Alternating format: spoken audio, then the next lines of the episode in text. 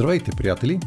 Аз съм Петър Петров, а вие сте с подкаста Знаете ли, че 20 минути за невероятни истории, любопитни факти, интересни хора и развенчани заблуди. Приятно прекарване!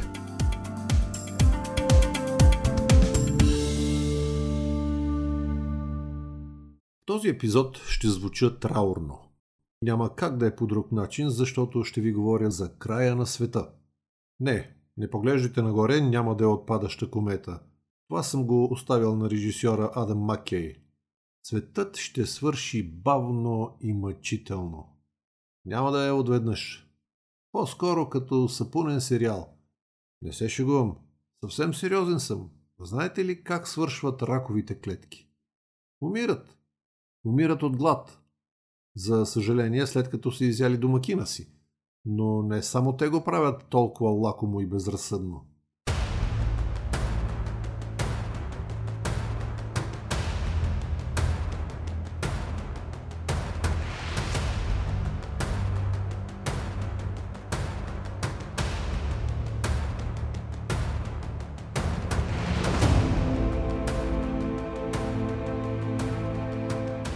Преди 30 на години на пристанището на градчето Дюлът на брега на Горното езеро, едното от големите езера на Америка, избухна взрив, щетите от който и до сега не са възстановени и едва ли ще бъдат. Става дума не за експлозия от избухливи материали, а за неконтролируемо експлозивно нарастване популацията на зеброва мида. Унищожително! През 2006 подобна експлозия се случи в горите на Квебек, Канада. В този случай тя беше причинена от смърчов молец. До сега около 10 милиона хектара гори там са засегнати от обезлистяване. През 2010 корона от тръни, вид морска звезда, нахлу от Индийския океан в Тихия около големия коралов риф и започна да се размножава с темпове на верижна реакция – унищожавайки света на коралите. На науката е известно, че след такива избухвания настъпва разрушение и смърт на екосистемите, включително на причинителя. Ако поставим няколко организма в буркан с някакво желе, те ще имат храна в изобилие и никакви неприятели. Ще си хапват и ще се множат, докато не изядат всичко и стигнат до стената на буркана. Тогава цялото гъмжило ще измре от глад в собствените си мръсотии. За биолозите изводът е един.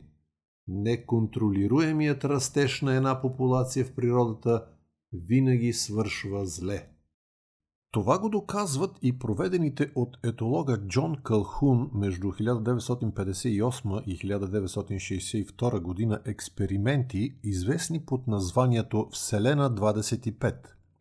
В тях на четири двойки плъхове е създадена утопична среда за развитие. Пуснати са в специално подготвено пространство от около 3 квадратни метра, в което има храна и вода в изобилие, осигурена е оптимална температура, няма болести, няма хищници. Единственото, което остава на клетите животинчета е да се занимават с секс – Лавинообразното нарастване на популацията много скоро превръща този задоволен от всичко рай в истински ад. Настава същински апокалипсис, канибализъм в масови размери, индивидуална и колективна агресия и нападения от едни към други, сексуални отклонения, разпад на социалната организация и изчезване на естествените социални роли. Кошмарът е пълен алюзията за бъдещето на човешката цивилизация е неизбежна и потискаща. Сега, ако погледнем на Земята като на един голям буркан, в който има храна, а ние хората сме микроорганизмите, нужни са ни били около 12 000 години, хапвайки си да станем 1 милиард до 1800 година. След това само за 160 години ставаме три пъти повече. 3 милиарда през 1960. А за още някакви 62 години по-късно вече сме 8 милиарда. Все повече за все по-кратко време. И тъй като ние не сме киборги, а биологични същества, подлежим на същите закони, както микробите в буркана. С други думи, ние експлозивно сме се запътили към стената му. Сиреч. Края.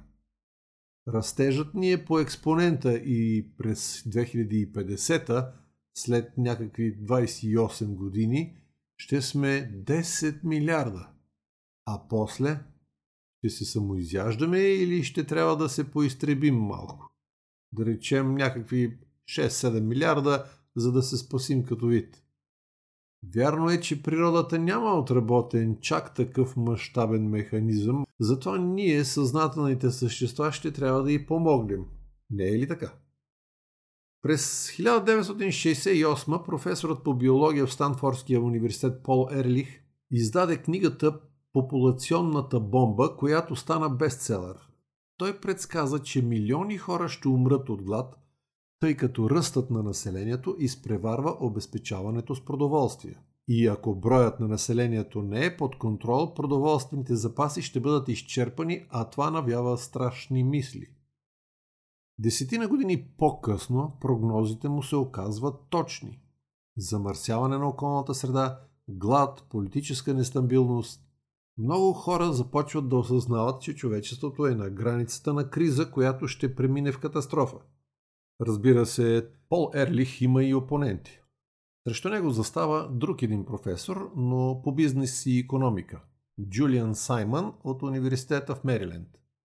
Той анализира събраните от цял свят данни за следвоенните години и установява, че няма пряка зависимост между ръста на населението и влушаването на жизнения стандарт. Освен това застъпва позицията, че с времето хората ще намират альтернативи, позволяващи компенсиране и изчерпването на ресурсите. Хората им е главно през медиите и въпреки това е доста цветист.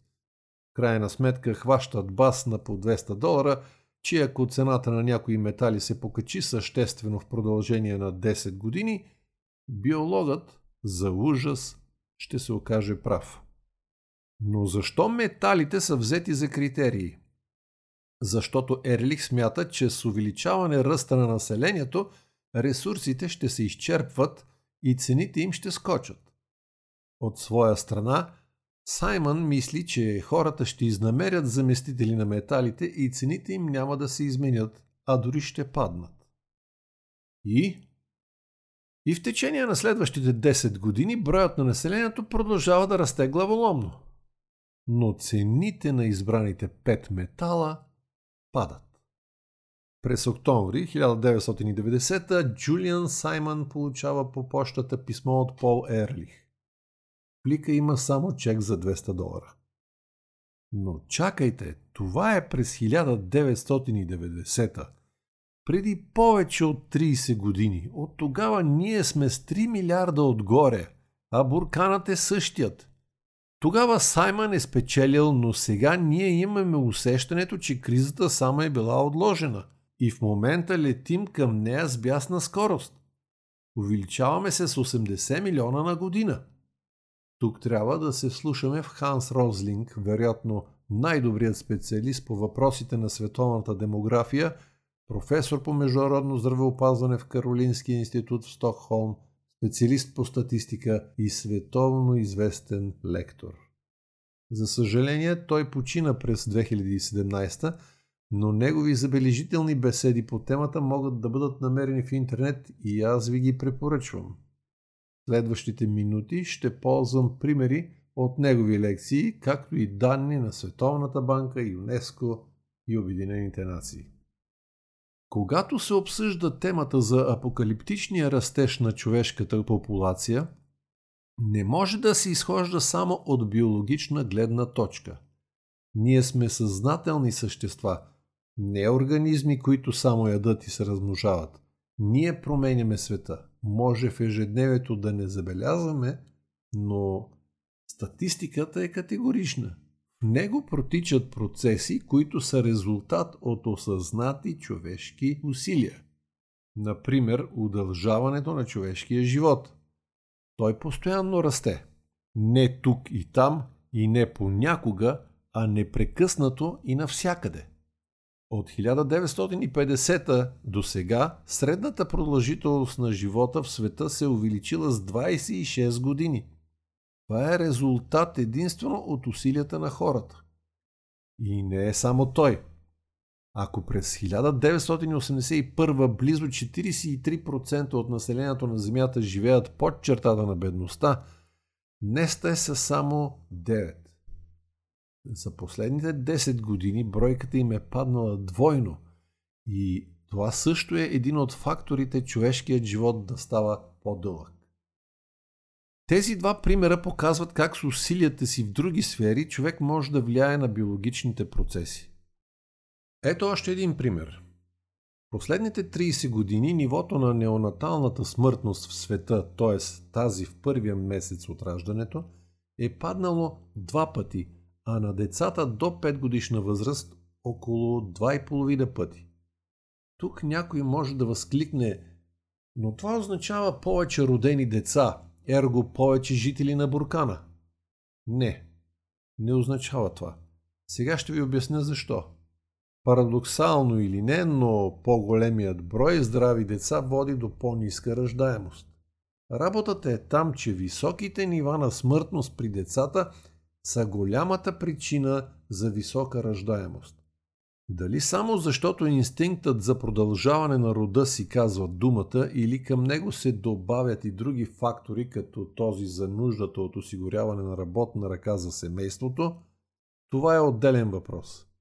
Но е факт, че когато децата оцеляват след първите 5 години, техният живот и този на майките е изцяло друг. Майките вече не са фабрики за плът и започват да се включват активно в други сфери на живота, както и да упражняват грижи от друг характер за децата си, свързани с техния успех, а не с оцеляването. Какво казват данните за ръждаемостта? Изненадващо или не, но средното ниво за света в момента е 2,38 раждания от жена на 1000. Само да напомня, че 2,1 е нивото, при което се поддържа равновесие на популацията. Данните сочат неотклонно приближаване към линията на баланса. От средата на 60-те години на миналия век, когато средната ръждаемост за света е над 5 на 1000, днес тя е повече от два пъти по-ниска и клони към стоеността на равновесието. Между другото, може да е изненада за някои, но факт е, че докато на Съединените щати и Обединеното кралство им трябват 90-95 години, за да слезнат от над 6 деца на жена до под 3, за страни от Африка като Тунис, Марокко и Ботсвана, то отнема само 21, 22, 24. Изглежда причината е в заразителния пример. САЩ и Великобритания са пионерите в индустриализацията на света и е разбираемо да им отнема повече време. Другите след тях върват над 4 пъти по-бързо. Иран, например, го постига за 10 години.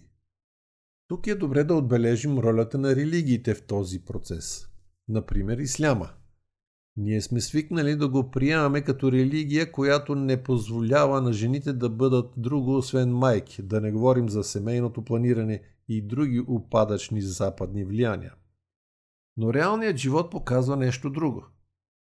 Християнски страни като Гватемала, Боливия, Панама, Хондурас, Парагвай, Еквадор, Аржентина, Перу, Мексико имат по-висока раждаемост от точката на равновесие 2,1 а мюсулманските – Кувейт, Ливан, Турция, Бангладеш, Малайзия, Катар, Бруней, Азербайджан, Албания – по-ниска. Един по-обстоен преглед на всички религии показва, че те всъщност не присъстват в уравнението. Не са фактор по този въпрос.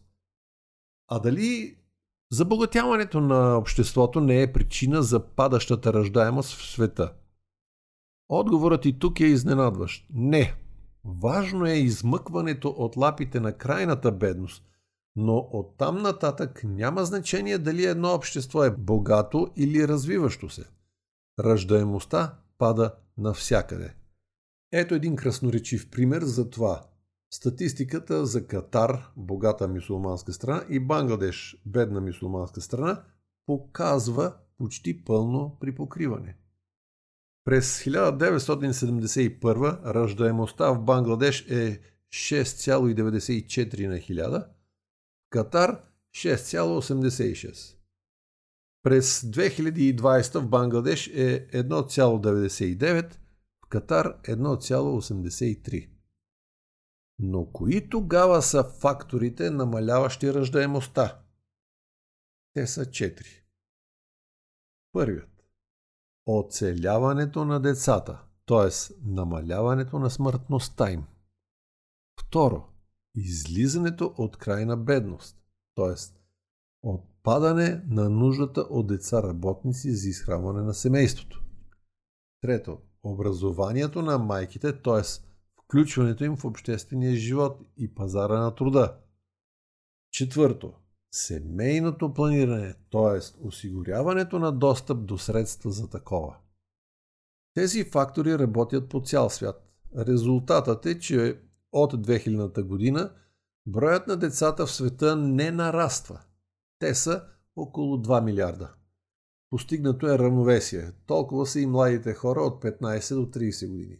Въпреки това, населението на Земята ще продължи да нараства още известно време – защото другите три възрастови групи от 30 до 45, от 45 до 60 и от 60 нагоре в момента са по около милиард и 300 милиона и когато всички те си отидат и 2 милиарда деца от 2000-та година изпълнат последната пета възрастова група, тогава във всяка една ще е по толкова. С други думи, светът ще се закотви на около 10 милиарда.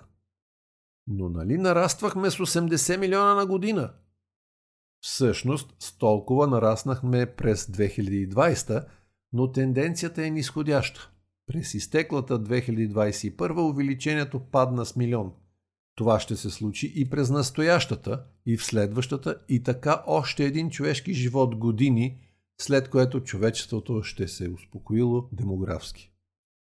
А дали Земята може да изхрани още 2 милиарда? Безусловно. Дали човечеството ще го постигне? Сигурно.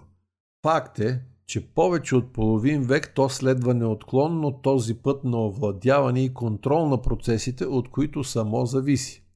Голямата задача за едните десетилетия е довеждането до край на битката с бедността в Африка. Там, под Сахара, е районът, в който тя е много тежка, респективно смъртността при децата голяма, а оттам и ръждаемостта висока. Тази битка към 2030 ще свали броя на бедстващо бедните до около 500 милиона и те ще са практически изцяло в централната и южната част на черния континент. А България? България в момента е на 162 място от общо 200 с 1,58 новородени на 1000. Какво ще стане с нас? Нищо страшно няма да стане. Старите ще си отиват, млади ще идват. Но как? Нали сме най-застаряващата, най-бързо свиващата се нация? Е, да, така беше до края на миналия век. Не, че свиването е преодоляно, но тогава има стабилна тенденция в покачване на ръждаемостта от 1,18 през 2000-та, нивото плавно и неотклонно се покачва и както казах към 2020 вече е 1,58. Запазването на тази тенденция за още 30 на години ще доведе до това към 2050 ръждаемостта у нас да се е вляла в основния поток на човечеството от 2,1 на 1000 някъде там около 2050 ще сме се свили до 5 милиона и ще започнем лекичко да се увеличаваме. Защо ли? Защото първо през 2010 регистрирахме най-низкия брой деца – 1 милион. Когато те изпълнат първите 2-3 възрастови групи, ще сме станали 5 милиона. Но тъй като от 2000-та имаме споменатия лек растеж в раждаемостта – това означава, че децата след тези от началото на века ще са повече и ще запълват отделните възрастови групи с повече от милион души, компенсирайки по този начин по-големия брой възрастни, напускащи живота. България няма да изчезне, ако това ви е притеснението. А и в крайна сметка, какво значение има дали ще сме 5, 6 или 7 милиона в един глобално смесен свят от 10 милиарда? И така, спокойно. Няма да пренаселим Земята. И храната няма да изедем.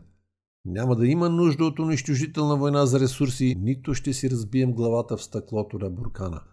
Усмихвайте се, свиркайте си и си ближете сладоледа.